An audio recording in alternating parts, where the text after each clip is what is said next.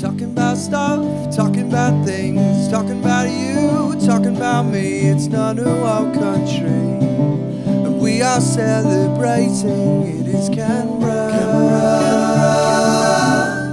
Conversations in the capital. Hello, my name is Henry. Welcome to Canberra, Conversations in the Capital. Today, inside the Belconnen Tennis Club, I'm joined by Dr. Kim Huynh, host of Sunday Brunch on ABC Radio Canberra. Arriving in the city as a Vietnamese refugee, Kim has grown with Canberra, making a name for himself in the nation's capital over these last few years.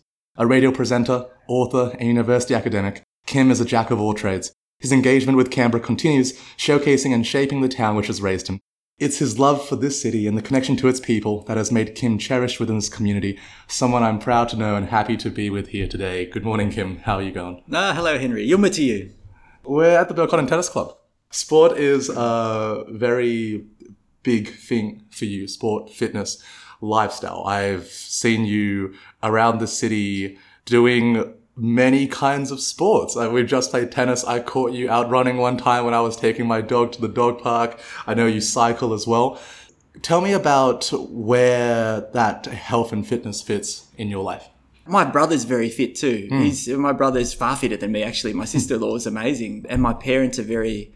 Uh, they exercise every day. They're hmm. very methodical with their exercise. We, they got it off us to an extent, but there is something about us almost dying as both people, hmm. and it's a statement that that we would be sick for so long, that we'd be so close to death, hmm. and and now look at us. We can almost right, almost indefatigable. Like the muscles will give out before my heart gives out, and I'd say even more so with my uh, close family. Um, Absolutely. Yeah, so so it, it is a big deal for me. You're Vietnamese refugees. Your family, you came here when you were two years old. And when you were younger, you worked at a bakery here in Canberra as you were growing up. Speak about that childhood to me, if you can. the toilet's flushing, but I can't. That's uh, that's that's uh, that's excellent background noise to talk about my past and my future. With the toilet flushing at uh, Belconnen Tennis Club. I don't even know if anyone's in. I Anyway, think anyone's in there. um, uh, keep things clean at Belconnen Tennis Yeah, Club and hygienic. But I I think uh, what was the question again? The toilet put me off. Put me off, Henry. It was to do with. Uh, I'm sorry, I'm sorry. No, it was Uh, tell me about what, what, what memories do you have of your childhood coming to Canberra uh, and, and growing up in the Yeah, city yeah. as refugees? Uh, we came when I was two. Uh, we came straight here, and most people uh, of that era, that was 1979. Most Indo-Chinese refugees probably stay here for a bit, uh, but move on to Sydney and Melbourne, where they might have relatives or a much bigger Vietnamese community. We've stayed the whole time. I think in part because my parents um, and, and I've spent a long time talking to them, listening to them, studying them actually. That um, they were always loners. They were displaced and had huge responsibilities, and were separate from people even in Vietnam, other than their family. So when they came here, it wasn't like that they they were seeking to be alone, but that's just sort of worked out for them, you know. So we never moved to, to where there were more um, Vietnamese Australians, and so it was a somewhat isolated childhood. We were always stood out a bit, my brother and I. But that's sort of the way I've liked it. Um, use a sporting analogy. I have something uh, of an affection for goalkeepers. Okay. I don't really. I don't really play soccer. My, my son plays. I always have a kick. Their, their goalkeepers are sort of separate and at the part of the team at the same time. They train against a team. They have a certain weight upon their shoulders. They have a, a tragic look outlook on life that you know you only remembered when you lose. You know you don't remember the saves so much, but uh, the ones that you let through. So I have a great affection for goalkeepers. That's sort of my life. I'm incredibly a part of the Canberra. Uh, I love it to death. I'm very parochial, but at the same time, just always a little different because of the way we grew up. And I think it's sort of changed my outlook too. Is if you grow up as someone, this is all sorts of minorities and people don't quite fit in. If you grow up and you don't really fit in, then you're always looking around trying to read people or read people, sometimes to be safe or sometimes you get a sense of judgment from being an outsider. I think that, that if you do it for long enough, will will stay with you and hopefully uh, you can find some value and meaning in it. So that was my childhood, I think, and it's um, pretty much nothing's changed. That's what I do. I watch people, uh, help people, and I like listening to people. You know, that's Yeah. it. That that search to understand the human condition continues. Yeah. How much do you remember about that bakery you worked in? Was this a family thing? Yeah, it's a family thing. I worked in there for like 15 years. So I worked in different bakeries, but particularly right here, here Jamison and Florey. Mm-hmm. I worked there from about I was 12. I really remember even riding there. I started exercising riding there. I used to get swooped by magpies, sometimes three times on the way there, and then you know you'll get three times on the way back. They're going to get you again. So it wasn't. There's a lot of pain, and there were days when as I got a bit older too. It was probably that middle teen period. It wouldn't surprise anyone was most difficult, hmm. but still, I'm a mornings person. I hmm. really liked when it's busy. I like the smell of things will never leave me. My parents, their English is good, but they're working so hard. That's what I really know about that period. My dad was worked at the ACT Electricity Authority, ACTEW, uh, while we had the bakeries for quite a few years. Hmm. And it was just, I really am talking about like unbelievable work ethic from three, four in the morning. He had, he's had insomnia from the traumas he suffered too. So mm. I don't know how little he slept. is just incredible and you know to run a small business well, we had partners of course too but he did all the books he'd open up close up work in between seven days a week you know really 14 15 16 hours a day seven days a week for years man. that's just incredible I, I remember that and why wouldn't you want to help out and we did everything we can it made me too. It made me it means that you can get stuff done. You can do administrative things. You make stuff happen. Advertising i'm okay with. All of that it comes from being a small business person. A lot of experience would have come through in those years. yeah, yeah, absolutely. Uh, and still, I'm of a small business mindset. I work for large organizations, but I think anyone would agree I'm a little bit distanced from sort of management, everyday humdrum of those organizations. Uh, the, the wonderful thing about them is I can freelance a bit and maintain that sense of independence, autonomy that I'm so used to and cherish as a small business kid, you know? Absolutely. I always say to my son that, that I'm a teacher. I'm a teacher above all, all else. I know you appreciate that even more than me, uh, Henry. I've been at the ANU since I was 18. I was an undergraduate there too, so I don't care to think. I've been there. I have to do the maths a little. I don't. I've gave up accounting a, a long time ago. So that's that's like that's 20, 26, 27 years Yeah. I've been at the ANU. It's not like I was pursuing an academic career either. I wanted to write a book about my parents. September 11 happened. I was uh, teaching and studying international relations, so there was suddenly a rush with that. So it wasn't I was greatly pursuing an academic career. But uh, what I've always held on to and I've found most precious and valuable about my time there is uh, the capacity to teach. I haven't done al- always done it well. In fact, someone wanted to interview me uh, from my class about a project she was doing on on teaching atrocities from refugee policy. I never thought I was teaching that. I said, "Do you mean my?" so I was like, "Do you mean my atrocious teaching? Do you want to ask me about my atrocious teaching?" But I was a little bit tongue in cheek. It might be atrocious for many, many students. Like would find it atrocious, but. Uh, but it's not because I'm not trying. I'm always trying. I find that's the most valuable thing uh, that I can offer. You know, I think there are lots of powerful people in the world, and I don't, I don't really design to be any anything like them or to be powerful. But, but, but really, teaching you have a sustained and meaningful influence if you do it well on a large number of people. So, uh, if you're into making a difference, I can't think of a, a much better profession. So, so that's really what it's out for me. Uh, research, I do some stuff on refugee politics. I'm about to finish a book on the Stop the Boats era. Mm-hmm. But it, it is all about teaching. And as I said, I hope my, my students realize that even if they think I'm, I'm um, disagreeable. I'd say disagreeable because I'm always prodding people. I'm not. I'm not necessarily a nice teacher, uh, and this I'm always prodding people. I always, and that involves even making a little fun of them. But they come back at me all the time, and I'm really proud to say, like the best, one of the best things about teaching, you know, too, is you get to see people do things that you could never do, and you've influenced some of that. And I've done it so long now. Just the range of students who who just do the most amazing things. And the, ones that I'm, I'm close to over the years, I'm proud to say, aren't necessarily the achievement machines. Almost none of them are, actually. Almost none of them are. But they're people of substance, people who know how to do it hard, people who make something out of nothing. You know, I'm, I'm still close to a handful of students, hmm. a- and uh, and they've taught me. That really, I know that sounds a, a bit twee, a bit you know, a bit sickeningly sweet or something, but they've taught me far more than I could ever teach them. I reckon. I, I, I think the real atrocity is the fact that you consider your teaching to be such an atrocity. Because I think I, I I think you're I think you're being very humble about it. I think your teaching style is one that suits people first. And these days, that's something that's so incredibly important. It does, but I just say, yeah, uh, there are there. I, I, it's like a goalkeeper. I think of the mistakes. I think of the ones that I've let through and the mistakes that I've made. But that makes you better, doesn't Yeah, it? for sure.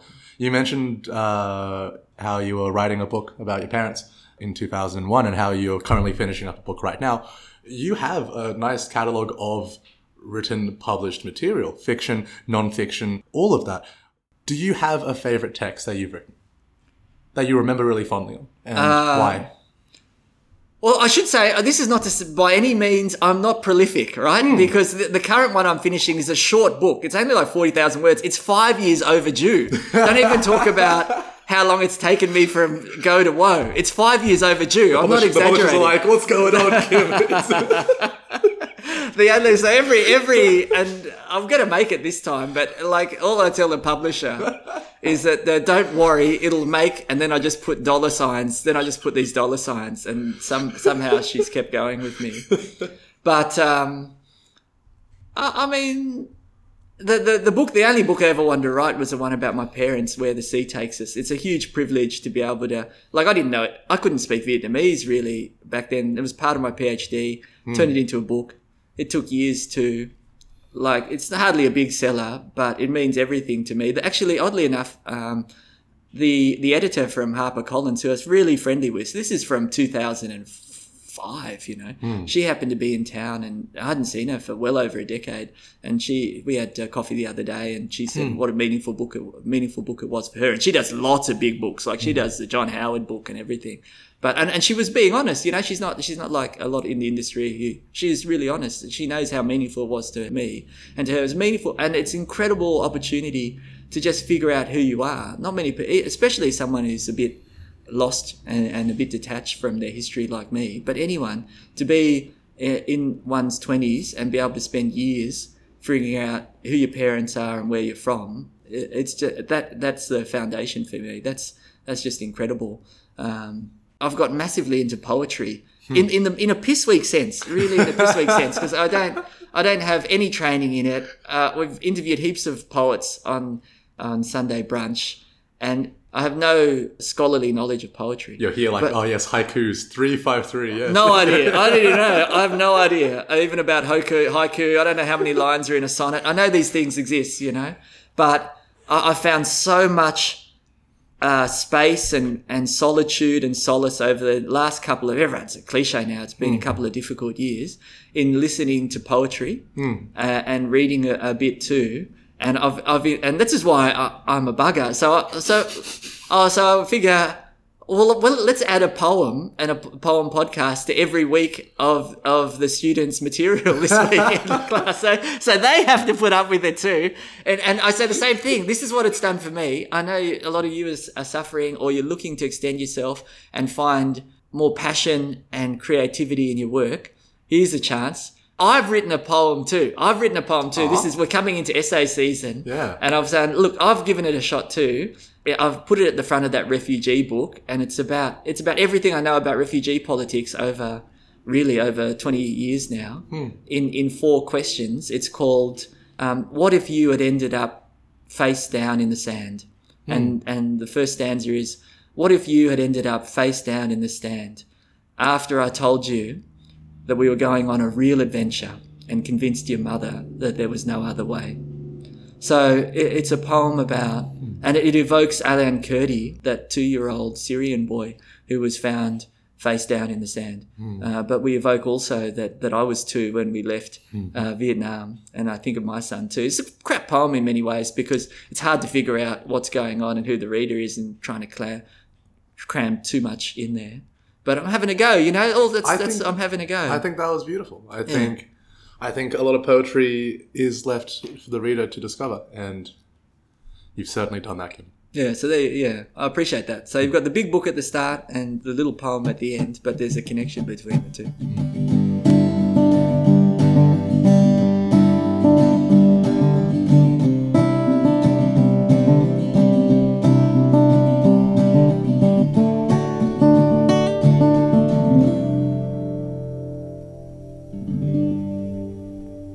If I were to say you were known for something the most out of all the things you do in the city, I would say it would be hosting Sunday Brunch on ABC Radio these last few years. How did you get involved with the ABC? Tell me the history, tell me the origins. How do we get to this point? Basically, I, I was talent, as they say, which is a, a, a little term that I've never been comfortable with. That you call people you interview talent. I, I find it. You're talented, Kim. no, no, it's not that there's anything talent about it, but it's just a bit show businessy for me, you know. Sure. I've always, um, I always uh, just pause before I use that term, but I can't help it now. Uh, but I used to do a, a breakfast segment. It was only about, th- it really was about three minutes, three to five minutes on society and culture. Hmm. And I used to prepare massively. I was just saying, this is coming as scholar. I send these huge notes, and now I see academics do this, and I'm like, oh, that's so oh, no. not pro. As if we have time to read that, mate. But then you have to pretend like you do, you know? So I was doing that. And that was a great preparing ground in some ways. Mm. And then I, I ran in the ACT election in 2016 and th- they asked me to see if I wanted to try to do some radio. Mm-hmm. And I was looking for something different and something new to do. And also, I felt, most of all, I felt like I knew the ACT well enough because you mm. learn a lot uh, in local politics and running, especially as an independent. You sort of have to do everything. So I said, "Oh, yeah, I'll give this a go." It was really difficult. I've got to say, I can't, I can't tell you how difficult it was because I was on every couple of weeks. I didn't have time to do much else, um, to do much more than that, and that's very uh, unconventional. Usually, you just jump in the deep end and you'd sink or swim, but you'd, you'd you hopefully swim. Yeah. But to, to do a show every couple of weeks, and I think I think the ABC overestimated how outgoing I was and how I'm not really that outgoing. You know, I'm actually uh, quite private and and and I'm introspective. You know, not necessarily. Hmm. I, I basically, I, we were saying before. I'll basically just fill in whatever roles required. I think that comes from being that refugee blank slate too. Hmm. Like in any social circumstance, professional circumstance, I don't particularly have a set role or anything like that or set of skills. I'll probably just see what's needed and read people and, and do it.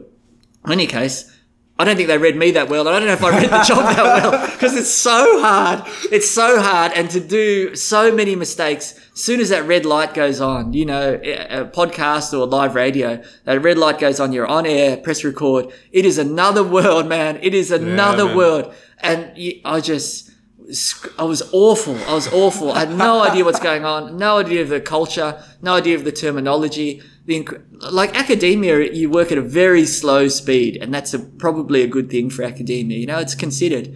In radio, you do a, live radio is just a beast. And that you're writing and you're writing, and you're feeding and you're feeding. Like, like we do ten stories a, a day. It- It'd take me twenty years to do that in academia. So I was just making. You've still got this book going on. It's it's still five years exactly. It's yeah, exactly. It was really hard, really Hmm. hard. But I, I was, I liked the challenge. I'm quite proud of myself that I kept going. Hmm. But I kept going. I'm not totally sure why, to be honest. But uh, but they had faith in me at the ABC. They gave me a different role as a um, as a package maker, and I Hmm. was crap at that too because I had no idea either. I taught myself that, but they just said, "Look, he's not going to produce a bit for a while. Just let him go." and that that's really what's how it's worked out. That Yeah. they've let me go do my own thing. Sunday brunch is really a WTF show, um, and and we've made it that way. Claire Mordo Mortensen and I have just filled it with all sorts of wacky goodness uh, from Canberra, like your podcast in many ways. And, and that's how it's worked out. But uh, I've got to say, respect to the radio people. I, I, I love it. I feel like it's it's the highest order in terms of that sort of work because it's so spontaneous, because you have to think so fast, uh, because you, you, you're so creative and connected to community. There's bad sides too. I've often thought about writing anthropological study of the newsroom, but uh, that'd just be, uh, then I'd be, well, you know, you, you get you in trouble, wouldn't you? You get you in trouble. But overall, I, I really uh, do appreciate the opportunity, and it never, it never escapes me that that it's a huge honor to be. And remember, this is the ABC too. Whatever you think of the ABC, w- when things go down, bushfires, floods, uh, smoke, Yeah. uh, COVID. Where where it's at, you know. Th- So that responsibility never escapes me. But mostly, and I've reflected upon this recently, and, and realized why I'm so nervy about it still, and and why I've got to calm down a bit with my radio and back off a bit. I'm in the process of going one week on, one week off. Not just to have a personal life on the weekend, but in part because a lot of our people who come on, they've never been on the radio before. You know, I wrote a book about my parents, my ordinary parents, where the sea takes us, and often I think I'm doing a where the sea takes us for this person. They might be an artist who's done an exhibition on their eczema, or it might be a blind skateboarder. It might be some um, people who work in um, uh, work for the human rights of, of people who are taking drugs and have had a history of drugs themselves. They'll never be on the radio again. So I feel that weight. I feel that that pressure and that honor of, of taking on their stories. You know, so it's a, it's a huge deal for me. You've just brought up a few different examples, which I assume are interviews you've had in the past. Give me some of the really memorable ones. Go, go, Yeah. go, Oh. go into a bit more detail. With it. Where do we start? Where do I we start? Really, it's the carers. The carers. I did a series on carers and the people they care for, and that's the one now. I care for my daddy had another stroke last September, but but that is just world changing for me. Those carers. There's about two. There's millions of carers. I've forgotten. I think it's four million or something. There's hmm. there's millions of carers in Australia. They're stressed to the max. They're strong as hell, hmm. right? They get paid nothing they're often suffering health issues themselves. There'd be something wrong with you if you don't. So, but and they're so busy. Even organising is quite difficult because they're so busy. And and what I really got out of that series was two things. I, I really appreciated that we we empowered the people who are being cared for too. It was often there were dialogues of people who uh, a, a guy with cerebral palsy, an older brother interviewing his younger brother, his carer, just ask questions of what's it like to be my brother That's cool. you know uh, and and particularly though the series of, of, of women. They're all older women who care for their husbands with dementia. Often over years and years one woman um, deirdre she won't mind me saying unbelievable abusive husband. He'd come back from vietnam war been together since they were teenagers. He got a type of, of dementia that, that made him ultra violent and and he she cared for him for a decade and then he tried to strangle her. Wow. and and then but he'd he'd been abusive and controlling so she he, she didn't have anyone else in her life either had to represent him and pay for his solicitor uh, when he was charged with trying to kill her. And then he just passed away and she and you can you can see where I'm getting at Henry. Imagine if she says to you I'll tell my story to you. What sort of honor and what sort of amazing experience and pressure is that? Incredible. I'll, I'll tell my story to you. Yeah. So, so um, they're the ones, the Carer series.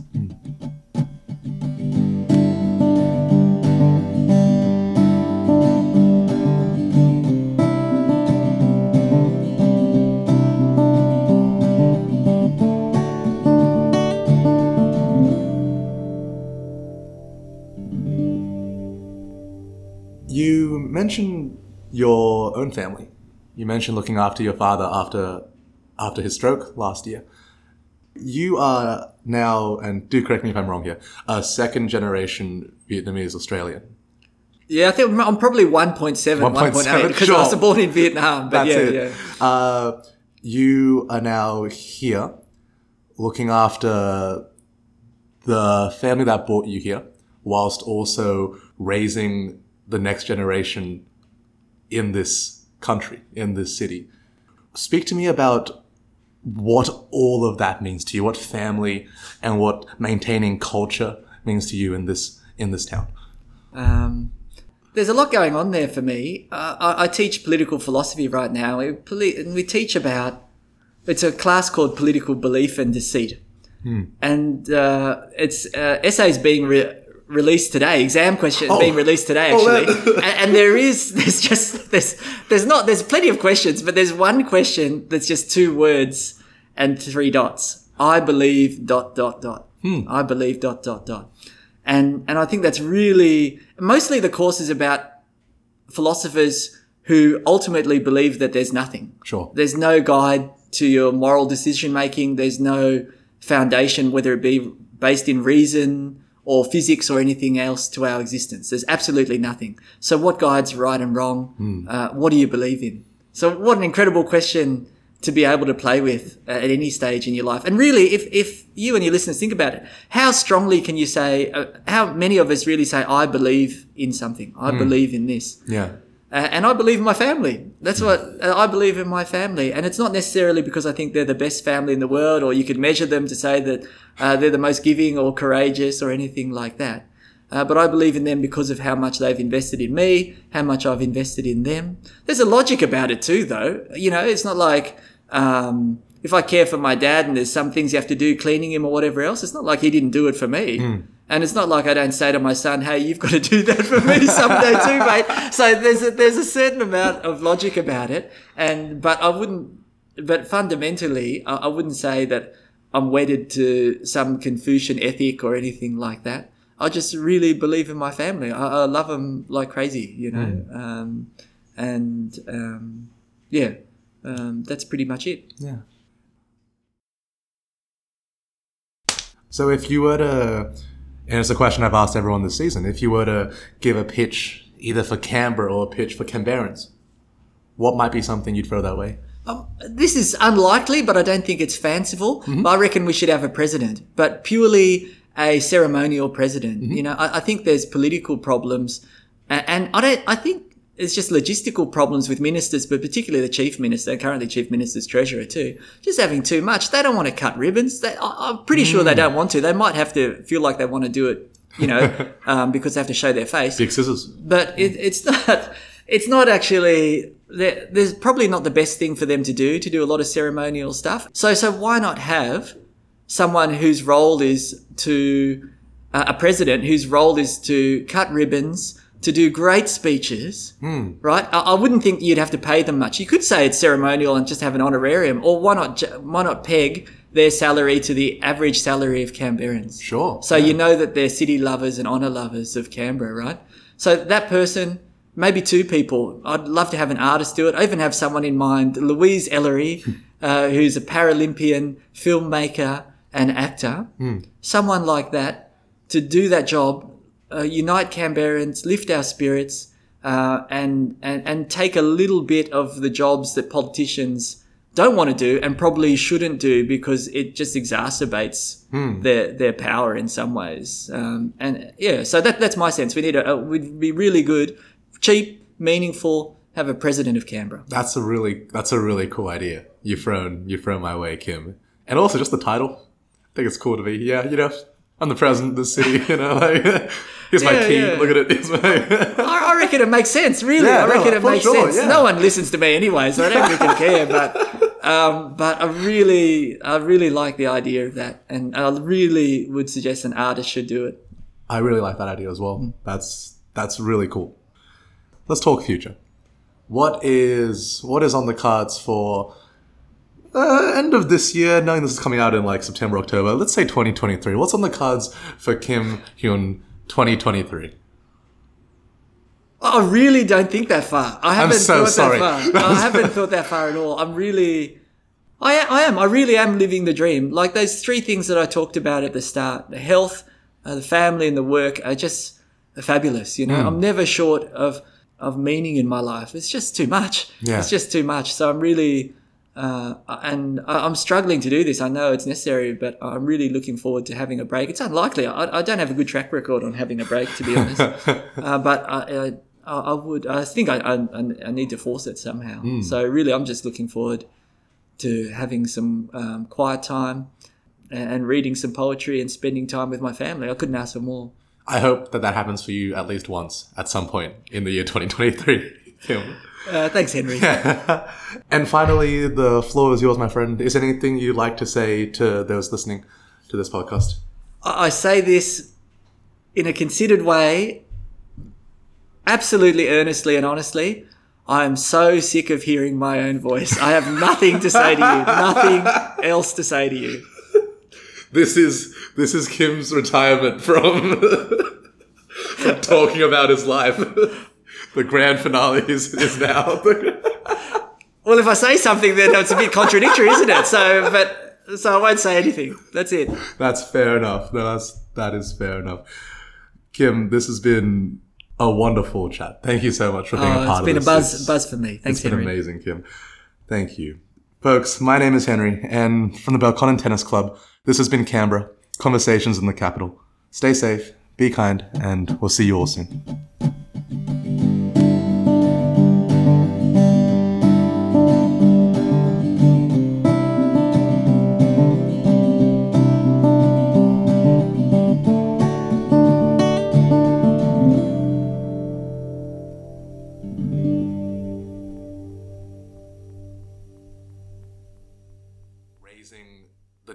Generation in this country, in this city. Speak to me about what. Speak to me about what fam. This is this is is that beeping? This it's this, a- this it's has come back to. Belco. It's Whoever truck, is beeping on Belconnen Way, it's not that bad. But I realised when I started playing here as a kid, people used to boo- beep all the time at us and swear at us as we were playing tennis as they drove past Belconnen Way. I don't mind it. So I'll just say, if anyone's listening, you're driving past Belconnen Way, you're seeing, and you think you want to shake your fist, you think you think it's a class thing, and you, all awful people playing tennis. It's not really like that at Belconnen. It's incredibly diverse. It's a wonderful set of people, socioeconomically uh, diverse, ethnically diverse. Uh, but beep anyway. Look, beep anyway, because it's quite just honk just honk, honk, uh, honk if you if you if you love or hate tennis, because uh, we'll just keep playing and we lo- and it's, it is sort of there has been a pickup. I've noticed in honking at us while we're playing tennis now. I thought, oh, what happened? I used to think, what happened to us? People were getting too civil, but the hate's back. The hate's The back. hate's back, Thanks baby. very much, everyone, and I don't oh, mind it at all. At least people care. At least people care. I that's it. suppose. I don't know. We're, we're gonna try this question again. We're gonna try.